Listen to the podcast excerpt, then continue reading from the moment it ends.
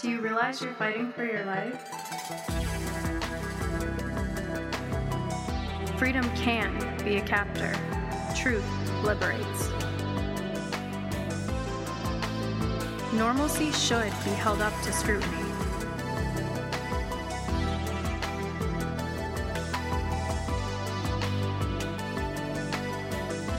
When everything is on the line, learn how to stop living a lie. Mountain, how are we doing? Welcome to you. I'm Jared, one of the pastors around here. Let's give a big shout out, big welcome to all of our campuses, uh, those who are joining us online as well. Uh, here, a couple weeks ago, we started a brand new series. It is called How to Stop Living a Lie.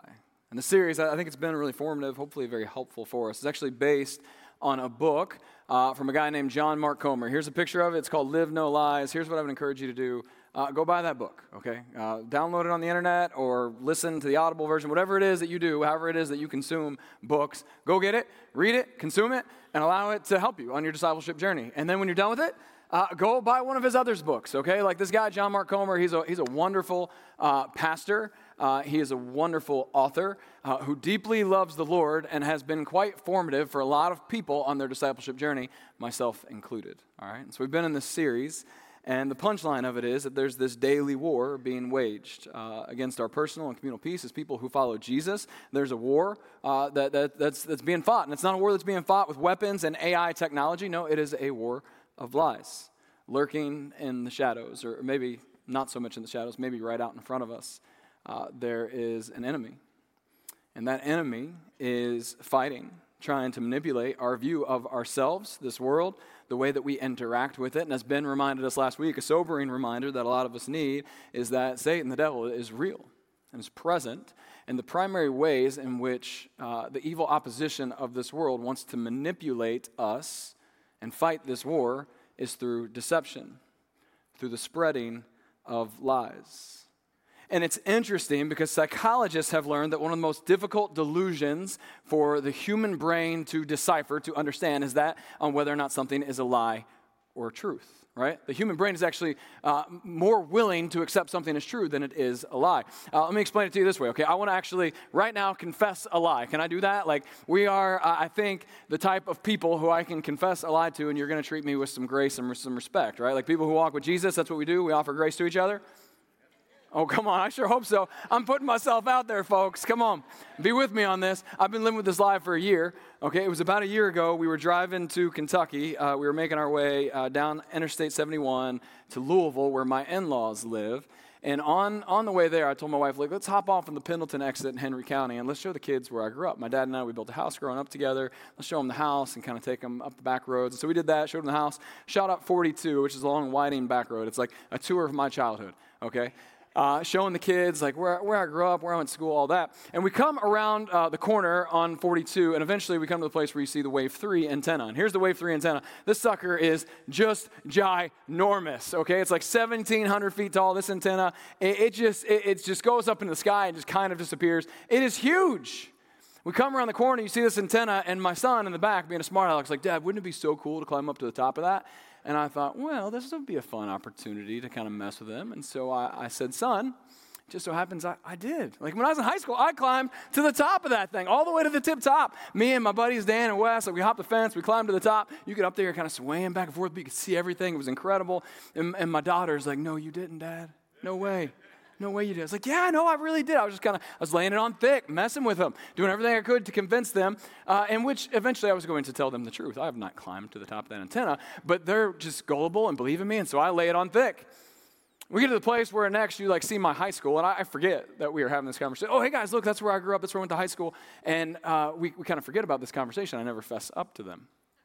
Later on that night, we get to my in-laws' house, and we're sitting there, and my little daughter Ella, who never forgets a thing, uh, sees my, my mother in law, and she's like, Guess what, Gran? My dad climbed to the top of that Wave 3 antenna out in Oldham County. Look, isn't that so cool? And her eyes got real big and full of disappointment. I was like, well, this probably isn't the place for me to fess up that I was also lying. Uh, and so I didn't. I just kind of let it be. Uh, we move on. You know, I, I dodge it. I could change the subject. We move on with our life.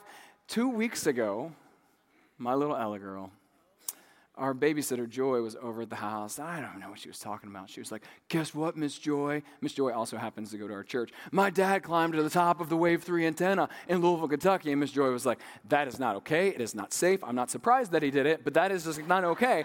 And I thought, Well, this certainly isn't the place to fess up. Now she's going to think badly about her pastor. And so I just kind of, again, dodge the subject and move on. So here I am in front of my entire church confessing my lie, okay? And today, for the first time, my kids and wife find out I didn't climb to the top of that tower.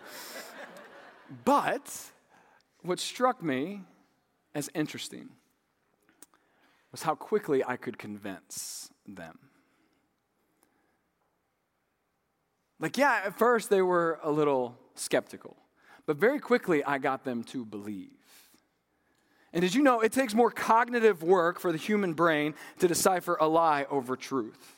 And a lie, it doesn't have to be a full lie, it can just be leaving out part of the truth. It can be slight fabrications, or it can just be a bold faced lie. And when people come up to you and they say, Hey, I climbed to the top of the Wave 3 antenna, your first instinct is to say, Oh, no, you didn't. I bet you didn't. But after a little bit of convincing, we are hardwired towards belief. And underneath that skepticism is a desire to believe. And I think the evil opposition of this world, Satan, he knows how we're wired, and he is pouncing on it. And the world we live in, as difficult as it might be to hear, it's, it's full of lies. For many of us, myself included, uh, my relationships, the way that I interact with the world, the way I've thought about eternity, it's been shaped by lies. And the Bible says that there's a battle for truth happening in this world. Ephesians 6, it reminds us there's dark forces in the world that are battling for your soul. John chapter 10, Jesus says, like, hey, here's two options. You got the thief who's come to steal and kill and destroy, but Jesus says, I have come that you might have life and have it to the full. There's a battle going on, and the enemy has a plan not to lead you towards life, it's to lead you towards a life of sorrow and pain and sadness and death. But if we can be honest, the enemy doesn't always present it that way. Now, does he? That's not a very good sales pitch. But instead, through, through little lies. Ah, the devil is sneaky. Half truths. Omitting some of the truths about what's most important about lie. He knows how to get you to believe. And one of the lies that the enemy is feeding us that, that we tend to believe is that we deserve to do whatever it is we want to do, to be completely free. We deserve to be free to do whatever it is we want to do. And this can be a little bit confusing, I realize, because after all, we live in a free country surrounded by people who have the freedom to do almost anything and everything that they want to do. You can be free to pick your religion, to pick your school, to pick your work, to pick your spouse, whether or not you want a spouse, to pick the hours that you work. You can choose and pick pretty much all aspects of your life. And if you're driven enough, well, that freedom can lead you to the place where you can get almost anything it is that your heart desires. And don't, don't get me wrong, I'm glad that we live in a, in a free country. This message is not meant to defend or go on the offensive about whether or not it's good to live in the land of the free. In many ways, we're blessed by that fact. The fact that, that we have the freedom to do what we're doing together right now, which is just worship together freely. However, in this freedom soaked context, the enemy is on the offensive using lies about freedom to take us towards slavery. Maybe you've heard sayings like this before um, just, just follow your heart. The heart wants what the heart wants. Just do it. You do you. Live your truth. You're free to do whatever it is that you want to do. Just do whatever it is that's going to make you happy. Be true to yourself. Speak your truth. Think back to middle school, okay? You'd walk around with your middle school friends and you'd get in a fight with one another and you'd say, Hey, I'm gonna go do this thing. Be like, No, you're not. Yes, I am. No, I'm not. I'm gonna go tell. No, you're not. Yes, I am. No, you're not. Yes, I am. Oh, yeah, I could do whatever I want because I live in a free country. And with that kind of mindset, well, we have a problem. And you know what psychology is telling us? The kind of do whatever it is that makes you happy. I'll do whatever I want because I have freedom. It doesn't really lead to happiness. It's a lie that we are being sold do whatever I want, and then, then maybe I'll be fulfilled. Do whatever makes you feel good, and then you will be happy. But when you really get down to it, that type of freedom, it doesn't lead to happiness. When acted upon, it actually leads to despair, anxiety, sorrow, and eventually slavery. Think about it this way, okay? Good parents, uh, they set direction and boundaries for their kids, all right? A couple years ago, uh, we moved into a single family home. We lived in a townhome in Abingdon, and then uh, this really cool opportunity came up for, uh, for us to move into a single family home. I was really excited about it, just needed more space. We were outgrowing our house, and uh, probably the thing I was most excited about was like the garage. You know, like I, I had, I had a garage finally. I, am a garage guy, okay? We got the house, and I like polished up the floors. I painted the garage. My wife was like, Why are you painting the garage? I got leftover paint, got to do something with it. So I painted the garage, put lights in there. You can be out there in the middle of the night tinkering with tools and saws and whatever else, and like that is my space. And I told my wife, when we bought the house. Like, you, you know what we need for the garage, don't you? We need a garage fridge. Because, like all of my friends with garages, they have refrigerators in the garage. And in the garage, where you can put the stuff that you don't have space for inside. Things like, I don't know, soda, Coke. Where my Coke people at? Pepsi people? Lord forgives you, okay? Uh, root beer, Sprite, Capri Sun, juice boxes, like you name it, you can put whatever you want in there. In the freezer, some frozen pizzas, some ice cream bars, ice cream sandwiches, you know, the good stuff, right? And so, what that means is for the past uh, two years, every night at dinner time, we gather the family together and we, we, we eat pretty healthy in our household. So, we make, you know, some chicken and broccoli and rice and whatever else. And the kids get their plates and they head to the kitchen table. And my son, he'll always say, um, uh, hey, hey, dad, like, do you, Excited for dinner. Mom, it looks great. Good job. You did awesome. Ready to eat this. It's going to be delicious. I can tell. But do you mind if like if I just if I just go outside real quick to the outside fridge and get a drink? And like I I love you guys and I want to be a servant of all. So I'll even get you guys something. What do you want? A Coke, a root beer, uh, uh, a Capri Sun? Like, Dad, I got you. But can I go get a drink from the outside fridge? Is that cool with you? For two years, every night. And occasionally, like, yeah, son, go go have Go have yourself a root beer. That's fine, occasionally, but not every night. But if I wasn't there to offer him direction, to offer some kind of boundaries, what, what kind of engagement do you think my son might have with that? Well, his desire would be to drink 15 sodas and 24 ice cream bars until he makes himself sick, maybe temporarily satisfied, but in the end, sick to his stomach. Because for every single one of us, deep down, there are some animalistic impulses that we have, these instincts, to take whatever it is we want until we make ourselves sick. I'll show you a prime example here. Check out this picture. Uh, this, this is a picture of my dog Blue, okay? Uh, yeah, don't, don't do that, okay? I know you like everyone always says, aw, uh, you have no idea, okay, the pain this guy has caused me. Is a Labradoodle. Uh, he really is, in a lot of ways, a good dog. In many ways, uh, the Lord has used him to teach me patience and grace uh, and you know what they say about labs? They have like a stomach of steel. They can just process anything. It's no big deal. I can vouch for it. It is true. Uh, this guy has gotten through glass to get the food before, and the glass does not seem to impact him. Okay, like we find weird things that he has eaten later in the back of the yard. And and Blue, um, well, he he's got some instincts in him that we are trying to kind of slow down and put at bay. We had some friends over a few months ago, and uh, it's like, we're, we're going to have a really nice dinner, grill out, hang out together outside. It was going to be so much fun. I was so looking forward to it. Went out and bought some steaks. Like, I went Sprouts, and I got the good steaks. And uh, we took those steaks and we just kind of lined them on the counter, spent some time seasoning them. You know, preparation is part of, part of the battle here. And uh, spent some time seasoning those steaks. And uh, they looked good. They were pretty. They were ready to go on the grill. And I stepped outside for, I don't know, seven seconds. and when I came back in, uh, there was nothing left on the counter. And instead, sitting next to the counter was this dum dum. And he was sitting there, all proud, wagging his tail, drooling. I think he had a smile, and I think he even winked at me. that dude cleared the whole counter. He ate a ton of raw meat that night. He had no idea what he was doing. He just knew I have this instinct, I have this impulse, and I am going to act upon it. And guess what he did? He spent the rest of the night in the backyard, sick to his stomach. Don't feel sorry for him. He's still alive. If I allowed my kids just to give in to whatever it is they wanted to do, that animalistic instinct, they'd, they'd gain unhealthy weight. The sugar would start to mess up their brain. They would become lazy, maybe temporarily satisfied, maybe even euphoric for a moment. But the long game a life of giving in to your, your, your selfish and fleshly desires, it leads to your demise, not your freedom.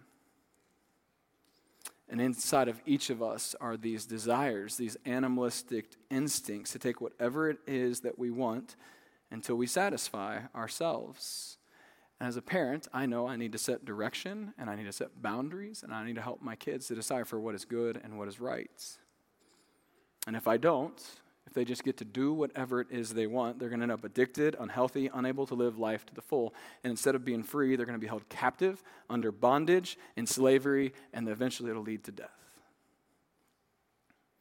And it turns out that, that all of us, every single one of us, we, we have a parent who loves us, who wants to offer us direction and guidance to show us how to live this life the best way possible, show us what we should be doing that will bring life and life to the full. It's our God, our Heavenly Father. But the lie that so many of us are being sold is the fact that God is a God of rules instead of love. But as we grow to understand God, we realize He's not some cosmic killjoy, right? He's not some ultimate rule enforcer that is just waiting for you to step out of bounds so that He can send you to your eternal bedroom. That is not how God rolls, but instead, He is a father who loves you and He is a good dad. And He loves us and wants us to live the best life possible. And he wants you to know where your fleshly desires lead. They lead to destruction. But the lie that the devil is selling you is the fact that God is holding out on you. It's the very lie that he sold from the very beginning. When man and woman created, and God said, You have the freedom to go and rule this world. Like, like, like be fruitful and multiply, create beautiful things, have authority over the creatures of this space and place. But then the devil sneaks in and he says, Guess what? God's holding out on you. You can have everything you want all the power. And the, the fleshly, selfish desire creeps up. And sin and bondage and slavery enter the world. The enemy wants you to believe that your desires are right and you should do whatever you want because God doesn't want you to have a life that is full and fun. And as we give ourselves more and more to that type of mentality, to do whatever you want type of mentality, happiness is not on the rise, it's only decreasing. It's like in the 1960s in American culture uh, that the personal freedom aspects of our culture started to ramp up. The, the selfish mindset, the I want to do what I want to do and nobody else can tell me what to do, the pushing against any kind of authority in our lives. And since the 60s, if you look at the trajectory of uh, Americans specifically, happiness is not on the rise, it's only decreasing. The devil's primary assault on the world is through our mind and thought. He's working to kill our joy, our happiness, and he is sneaky. Because in actuality, the, the lie the devil's feeding us is that happy, happiness comes from our misguided idea of freedom. But did you know this? Like the Bible uh, talks a whole, whole lot about freedom. A lot.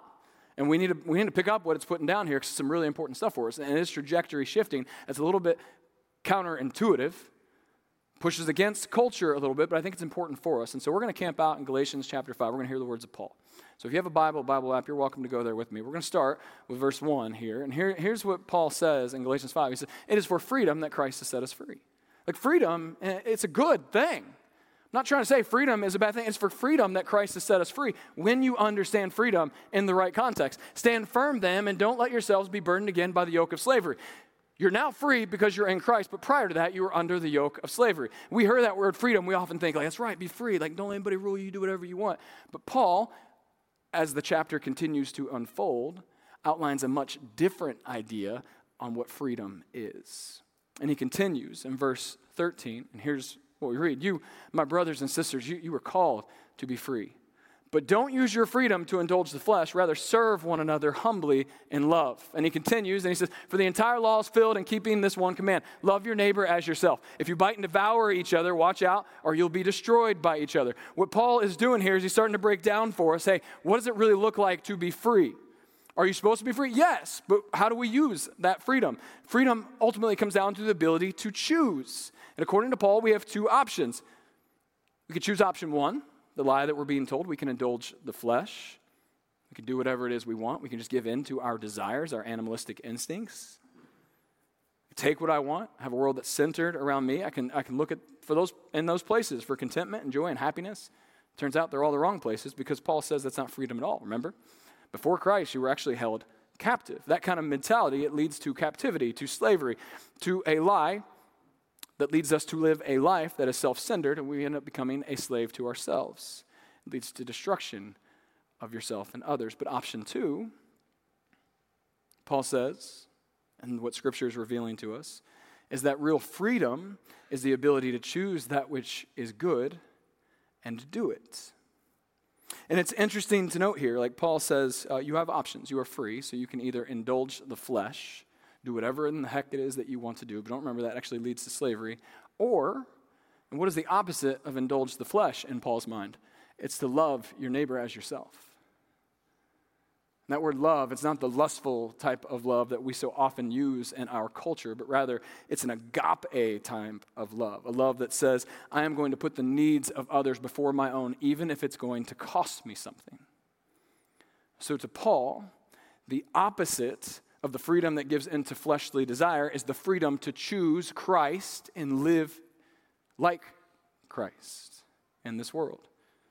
And Paul, he's showing us the backwards yet stunningly beautiful way of living for Christ that, that, that, Jesus has called us to. You see, freedom in the Western culture, the freedom that we're used to, is permission to do whatever I want to satisfy the flesh. But freedom, according to the New Testament, according to Jesus, according to Paul, is the power to want and do that which is good. To want that which is good is to want Jesus, who we know brings us freedom from our sin and shame realizing the bondage of sin, the slavery, the chains are gone, they are broken, and now God can be at work within us, bringing us to a place of living for His goodness. And it's a tricky subject for us because we live in a world of freedom that leads us to say, just do whatever you want and you'll be happy. Like, don't have authority over you. Do whatever you want. But we know that leads to guilt, to shame, to emptiness. You're never satisfied. You ultimately become a slave to yourself, to your desires. But when we instead choose to be a slave to Christ, as Paul so often refers to it, where, where does that lead? We make Jesus Lord and Savior. We allow Him to be the kind of parent who can offer direction and have authority and set boundaries in our life. Well, wh- where does that lead? And First Peter describes it this way. I think it's beautiful. It says that leads you to be a chosen people a royal priesthood, a holy nation, God's special possession, that you may declare the praise of Him who called you out of darkness and into light. And he continues, says, Once you weren't a people, but now you are. Once you had not received mercy, but now you have received mercy.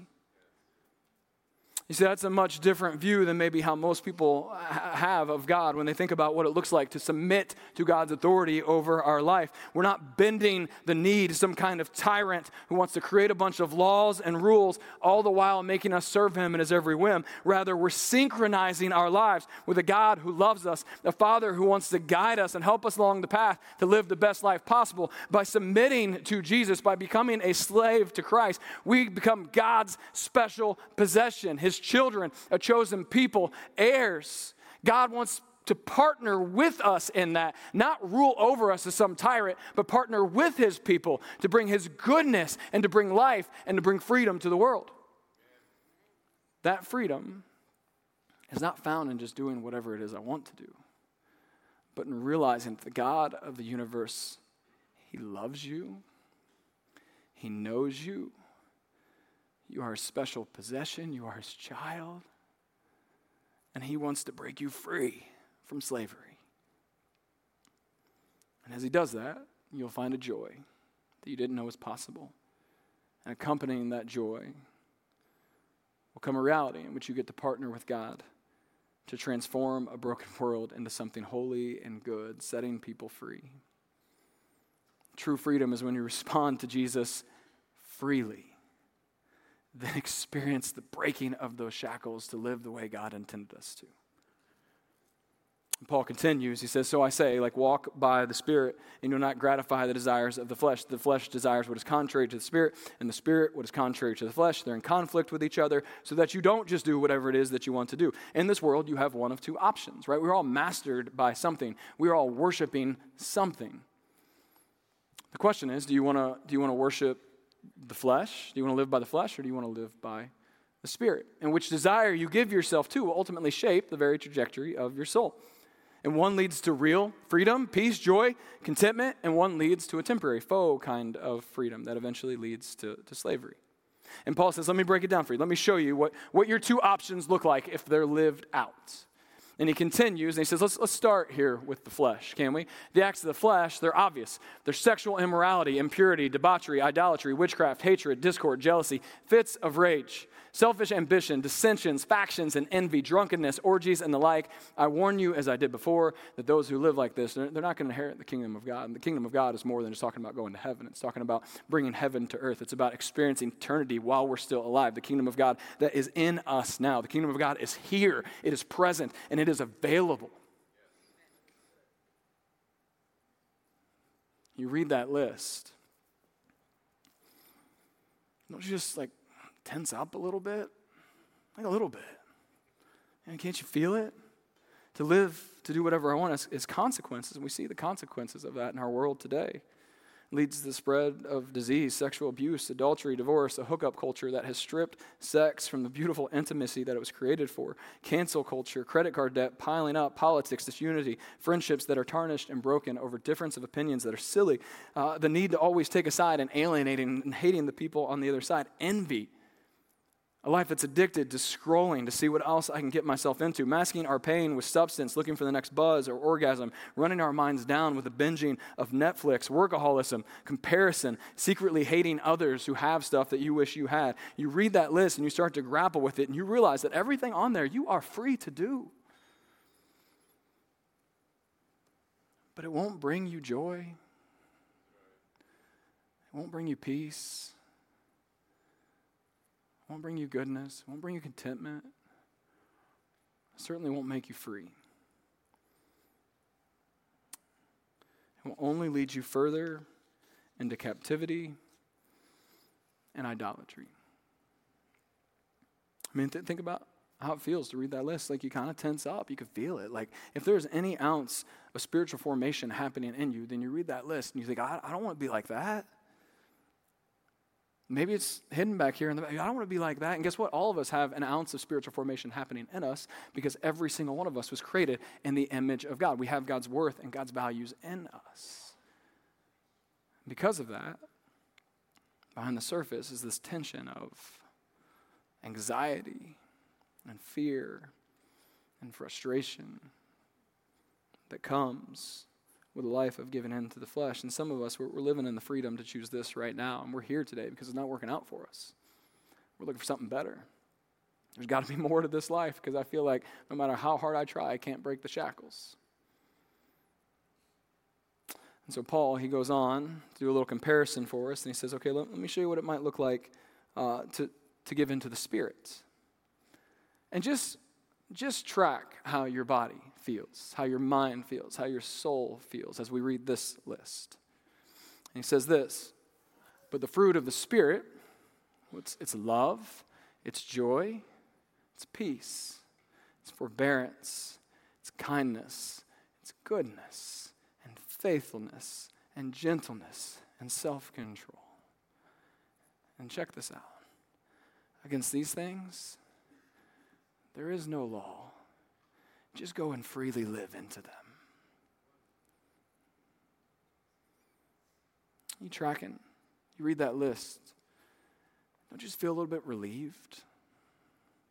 Man, if I, if I could live like that, if that could be what people think of when they say, if I could have that feeling in my gut and my heart and my soul and my mind, where I live in a place where, where I'm full of love and, and joy and peace and forbearance and kindness and, and goodness and faithfulness and gentleness and, no, and, and I'm pushing against this, the stuff that pushes against my self control. If I'm able to live like that, like doesn't that start to kind of knock down the anxiety? Your shoulders drop and you find you're in a place of realizing that th- this is how you can live that brings you actual freedom.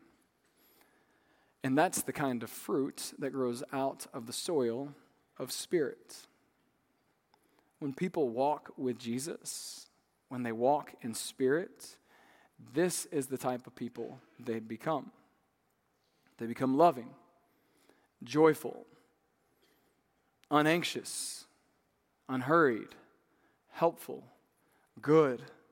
And we find freedom freedom from shame and freedom from addiction and from jealousy and anxiety in the world's control. And instead, we feel once and for all like we are finally free to live into peace and joy and happiness the way that God intended it to be.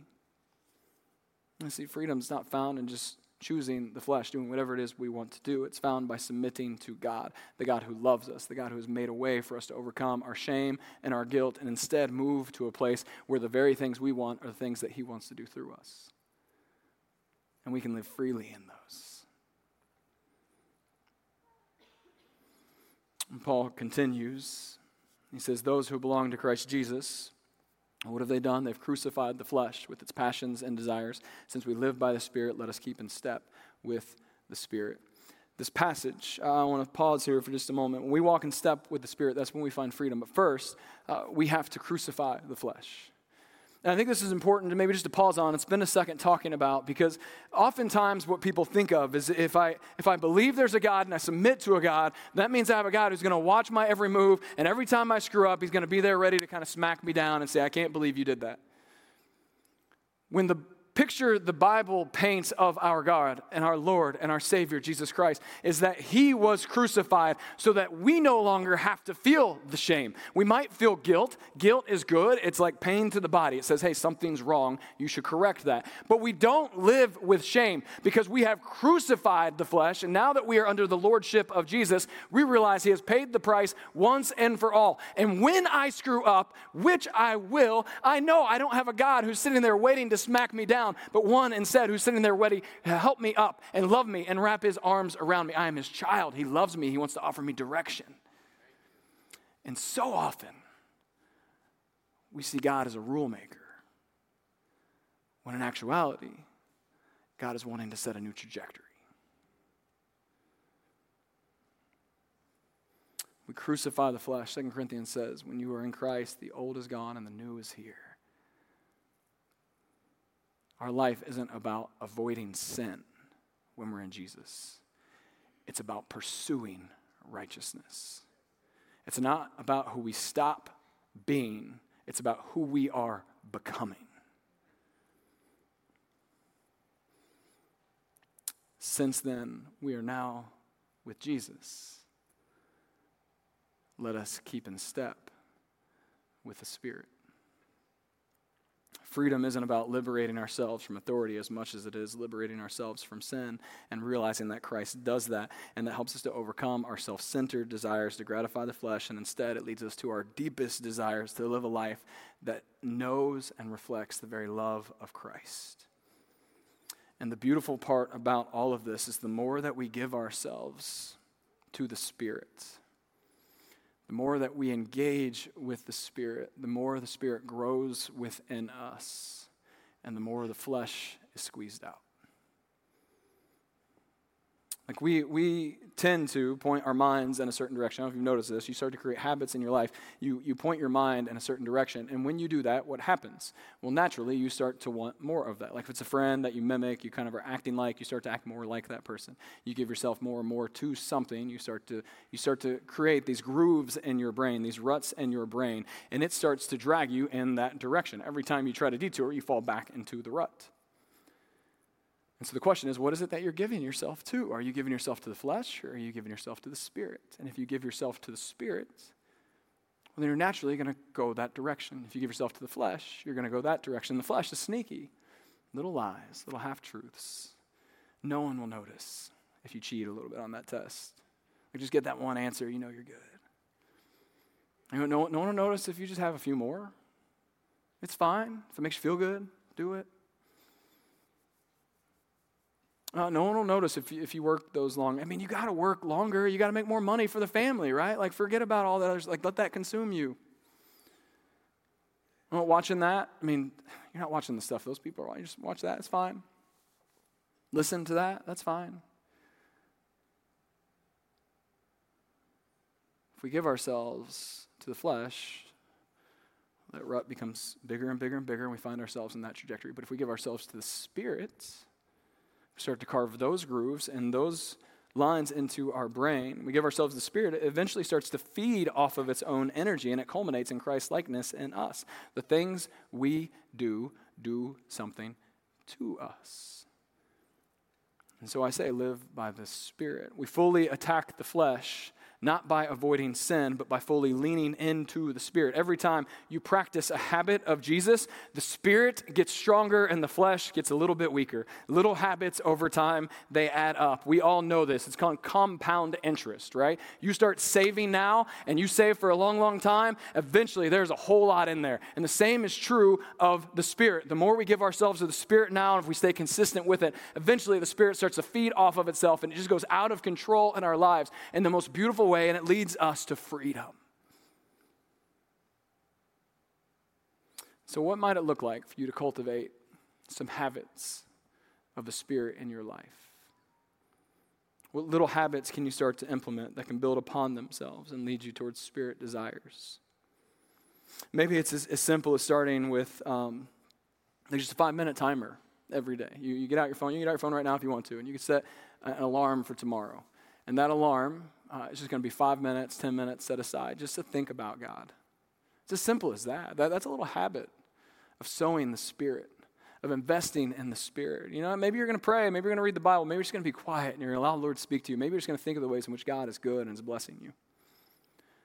One little habit. Another one, this is, is going to blow your mind. Ben talked about it last week. Turns out this is a good habit for people who want to sow the Spirit to be into.